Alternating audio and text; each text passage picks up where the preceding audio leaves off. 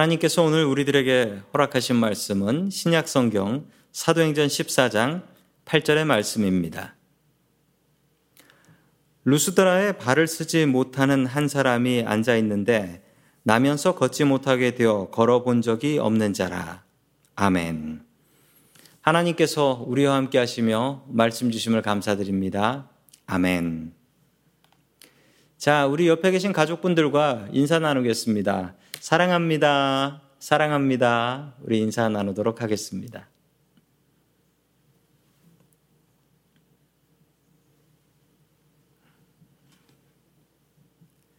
아, 제가 다니던 아, 학원에 유명한 영어 선생님 한 분이 계셨습니다.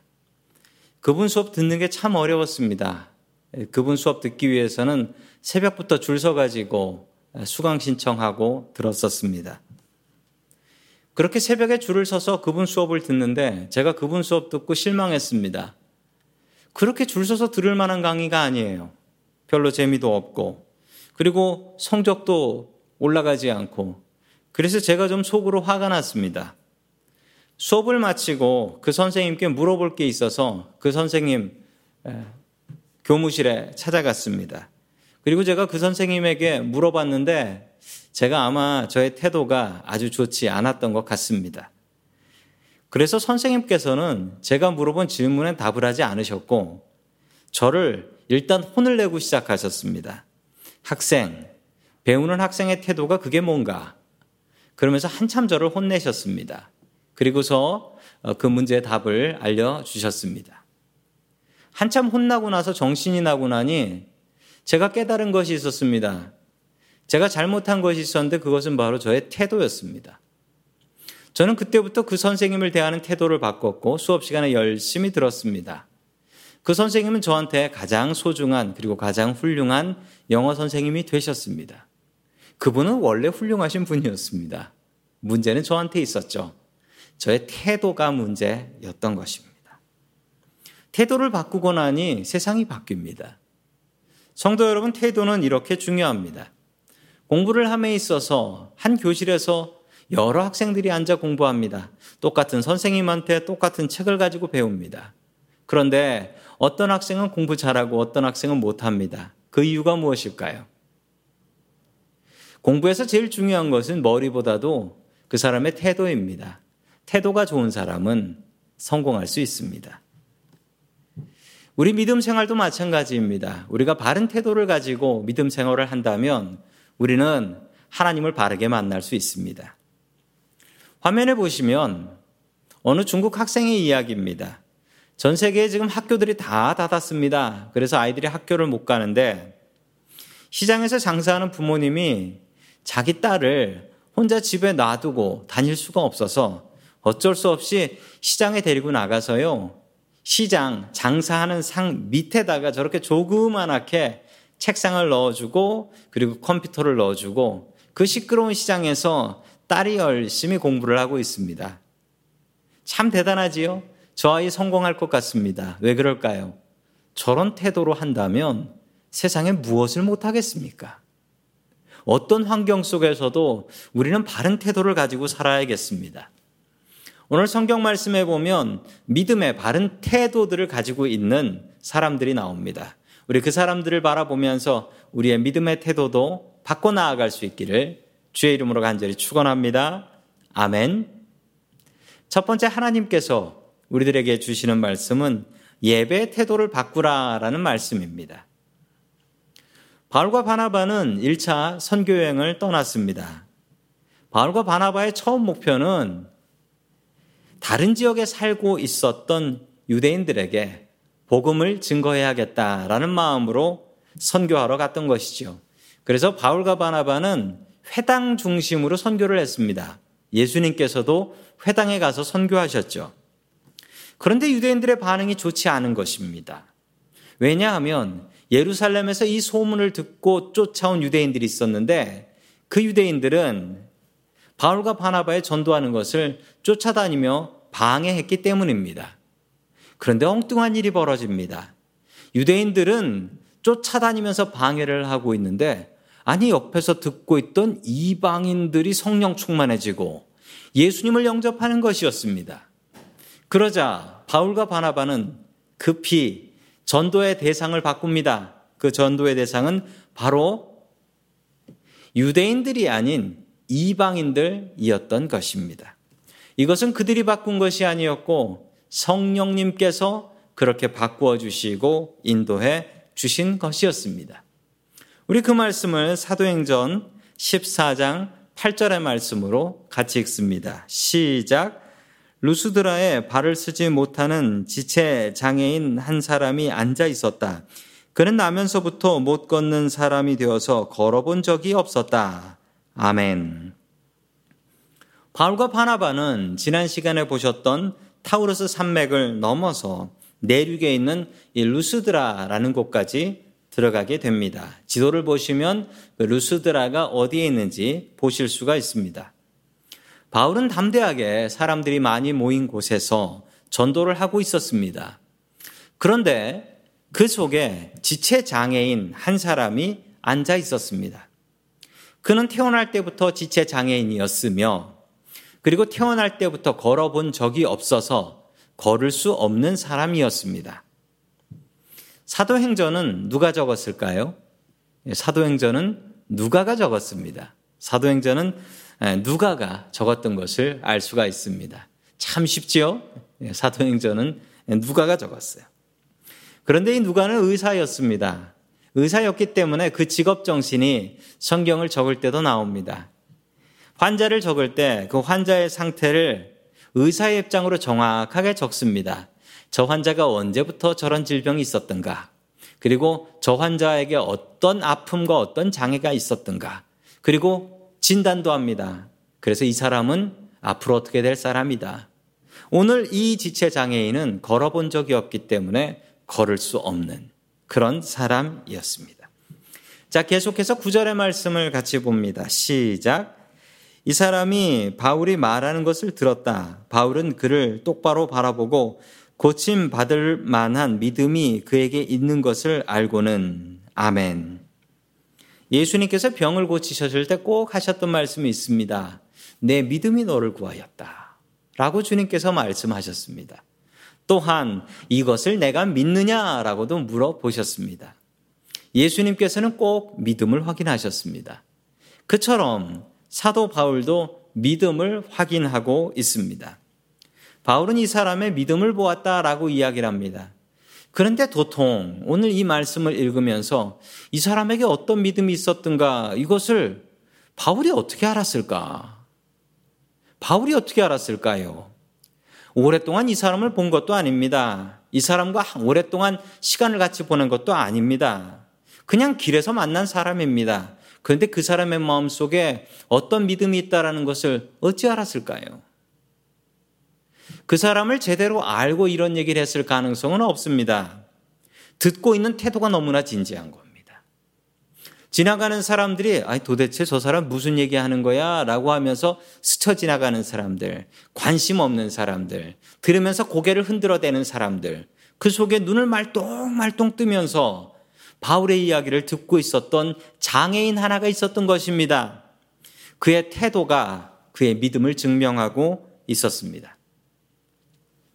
믿음을 측정할 수 있는 방법이 있을까요? 저 사람 믿음 좋구나, 안 좋구나라는 것을 측정할 방법이 있을까요? 정확히 측정할 방법은 없습니다.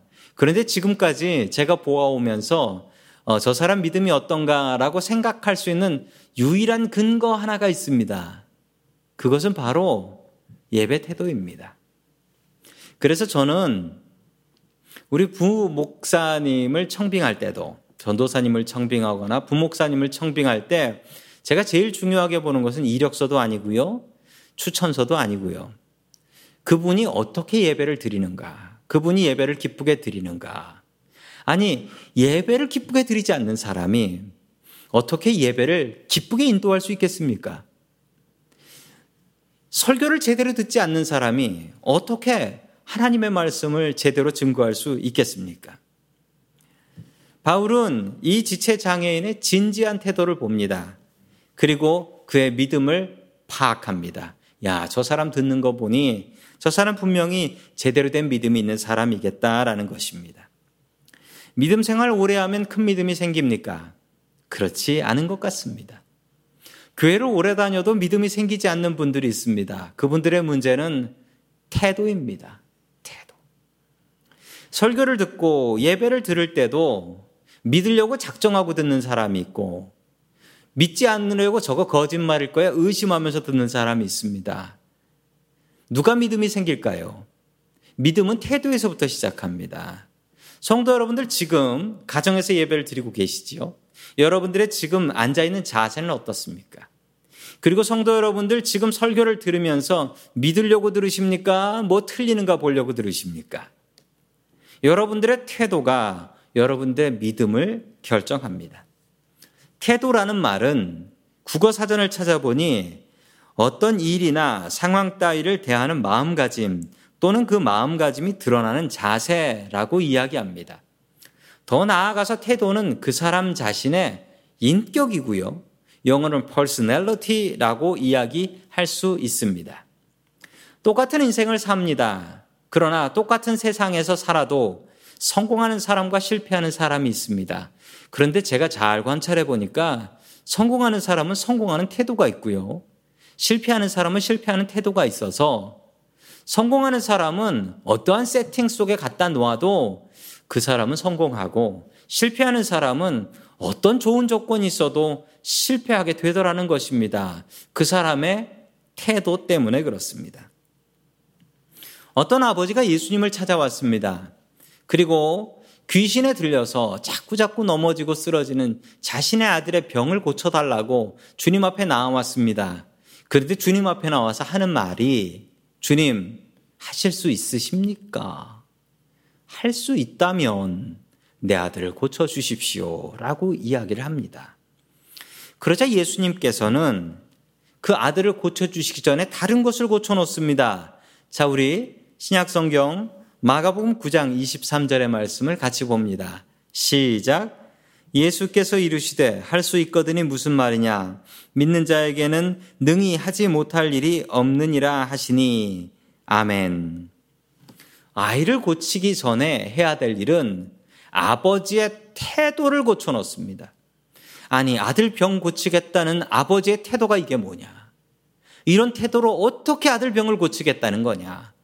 네 태도부터 고치고 아들의 병을 고치자. 그래서 예수님께서는 따끔한 말로 그 아버지의 태도를 고쳐놓습니다. 그걸 믿음이라고 갖고 있느냐.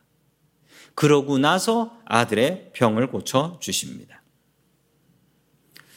세상이 문제가 있는 것이 아닙니다. 우리의 태도가 문제가 있습니다. 세상은 언제나 문제가 많았거든요. 우리의 태도가 중요합니다. 우리의 가장 중요한 태도는 무엇일까요? 그것은 바로 믿음이라는 태도입니다. 우리는 믿음이라는 태도를 갖고 있어서 세상이 두 쪽이 나고 세상이 무너져도 우리의 아버지는 하나님 아버지이시고 그분은 나를 버리지 않는 하나님 아버지이시라는 사실입니다.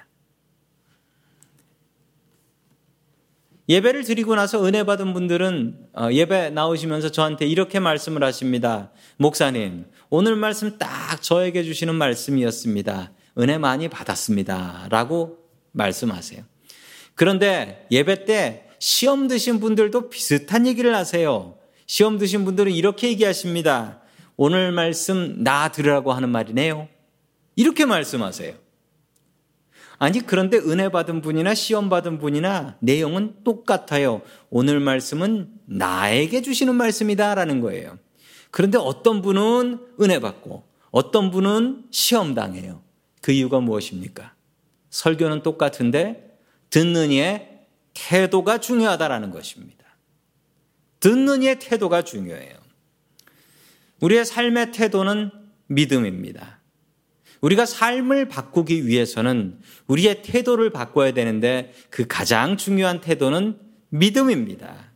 어떤 일을 당해도 하나님께서 나와 함께 하신다. 하나님께서 나를 지키신다라는 믿음이 있으면 이 태도를 가진다면 이 코로나의 고통과 위험이 아무리 크다 할지라도 우리는 절대 실패하지 않습니다.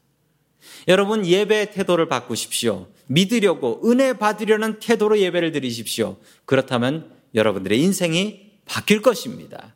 이 지체 장애인의 태도처럼 우리의 삶의 태도, 예배의 태도를 바꿀 수 있는 저와 성도 여러분들 될 수 있기를 주의 이름으로 간절히 축원합니다. 아멘.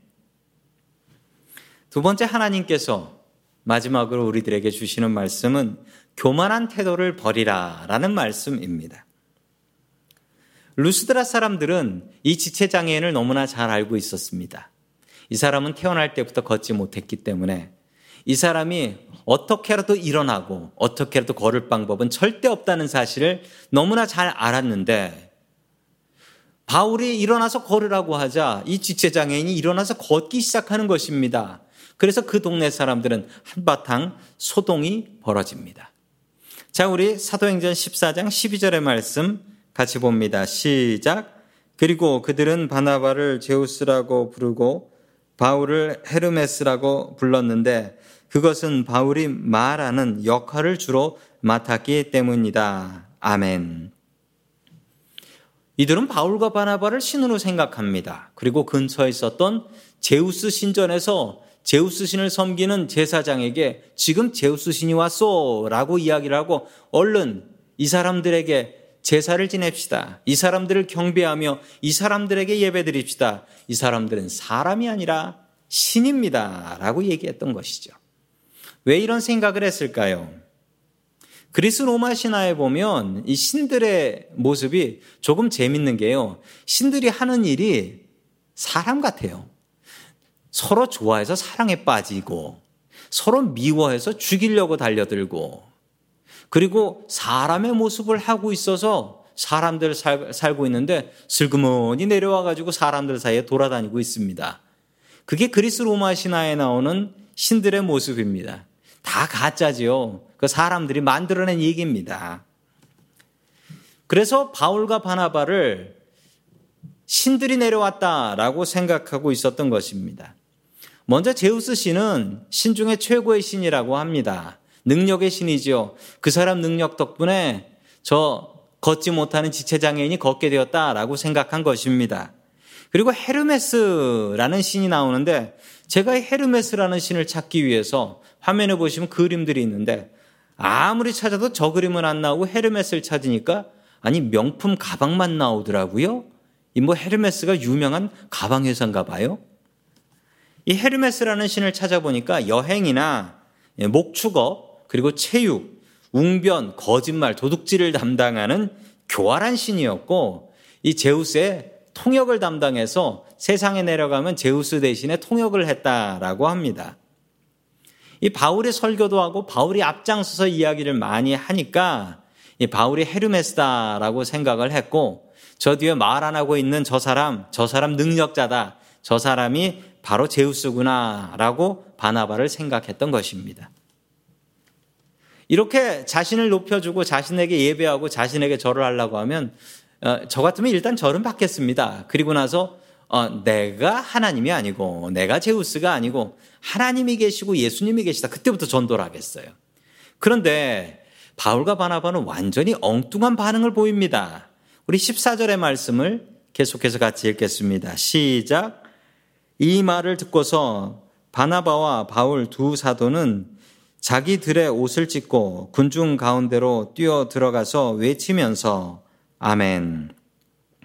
이들은 자기 옷을 찢고 사람들에게 자신은 신이 아니다라고 외치기 시작했습니다. 아니, 이럴 필요까지는 없지 않습니까? 가서 나 아니다. 나한테 하지 마시오. 그러면 될 텐데, 분명히 귀한 옷일 텐데, 그 하나밖에 없는 귀한 옷을 쫙쫙 찢으면서 이렇게 할 이유가 있었겠습니까?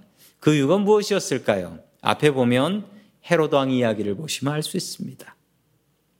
헤로당이 백성들한테 연설하는데 백성들이 야, 저 소리는 사람의 소리가 아니야. 저건 하나님의 소리야. 라고 이야기했을 때 헤로당은 조용히 그 소리를 즐겼습니다. 그리고 벌레 먹어 죽었지요. 교만하면 죽습니다. 이것을 잘 알고 있었기 때문에 바울과 바나바는 겸손의 태도로 옷을 찢으며 나는 신이 아니요 나는 하나님을 전하러 온 사람이요 하면서 전도를 시작합니다. 성도 여러분, 겸손이란 무엇입니까? 세상에서 겸손을 이야기할 때 세상의 겸손은 스스로를 낮추는 것을 겸손이라고 합니다. 그러나 성경은 스스로 낮추는 것을 겸손이라 하지 않습니다. 성경은 하나님을 높이는 것을 겸손이라고 합니다. 바울과 바나바는 겸손했습니다. 자신을 낮추고 하나님을 높였기 때문입니다. 지금 우리가 살고 있는 미국 땅이 너무나 안타깝습니다. 지난주에 미국의 코로나로 사망한 사람의 숫자가 10만 명을 넘었습니다. 단연코 전 세계 1위입니다. 이 숫자는 미국이 한국 전쟁 참여하고 베트남 전쟁 참여하고 이라크 아프가니스탄 전쟁에 참여해서 전사한 사람의 숫자하고 비슷한 숫자라고 합니다. 앞으로 더 커져 나아가겠지요. 세계 최강대국이라는 미국이 어쩌다 이런 모습이 되었습니까? 검사 장비가 부족하고 병원 침상이 부족해서 통로에 사람들이 누워서 죽어가고 그 죽은 사람들을 냉동 탑차에다가 싣고 그리고 섬에다가 가서 매장을 하는 지금 이 모습이 전 세계 최강대국이라던 미국의 모습입니까? 원래 이 미국은 하나님을 높이던 나라였습니다. 하나님을 제대로 믿기 위해서 이민 온 사람들이 세운 나라였습니다. 예전에는 그랬습니다. 지금도 그렇습니까? 제가 아는 은퇴하신 목사님 한 분이 계신데요. 그 목사님께서 이렇게 말씀을 하셨습니다. 예전 미국이 얼마나 달랐는 줄 아세요? 제가 1970년대에 미국에 이민을 왔습니다. 그리고 영주권 받으러 영주권 인터뷰를 하러 갔지요. 그런데 심사관에게 제가 목사입니다. 라고 소개를 했더니 그 심사관이 자리에서 뻘떡 일어나시더라고요. 그리고서 제 손을 붙잡고 이렇게 말씀하셨습니다. 목사님, 미국에 와주셔서 감사합니다. 통계에 의하면 목사님 한 분의 역할이 경찰서 두 개의 역할이랍니다. 미국 사람들에게 귀한 말씀 전해주셔서 이 나라가 바른 나라가 되도록 해주십시오. 라고 부탁을 하시고 인터뷰를 안 하고 기도해 달라고 해서 그 목사님이 그 심사관 기도해 주고 나왔답니다. 이게 다른 나라 얘기가 아니고요. 이게 미국 얘기예요. 50년 전 미국. 그런데 지금은 어떻습니까? 지금 샌프란시스코의 기독교인의 비율은 인도 문바이의 기독교인 비율보다 낮다고 합니다. 이 나라가 하나님을 높이지 않고 스스로 힘을 높이는 나라가 되었습니다. 성도 여러분, 교만하면 망합니다. 교만이란 스스로를 높이는 것이 아니고 하나님을 낮추는 것입니다. 이 나라가 겸손한 나라가 될 수 있도록 성도 여러분 기도해 주십시오. 이 나라가 자신의 힘과 자신의 능력을 자랑하는 전 세계 1등 나라가 아니라 원래 세워졌던 대로 하나님의 이름을 높이고 하나님의 이름을 영광 돌리는 그런 나라 될 수 있도록 성도 여러분 기도해 주시면 감사드리겠습니다.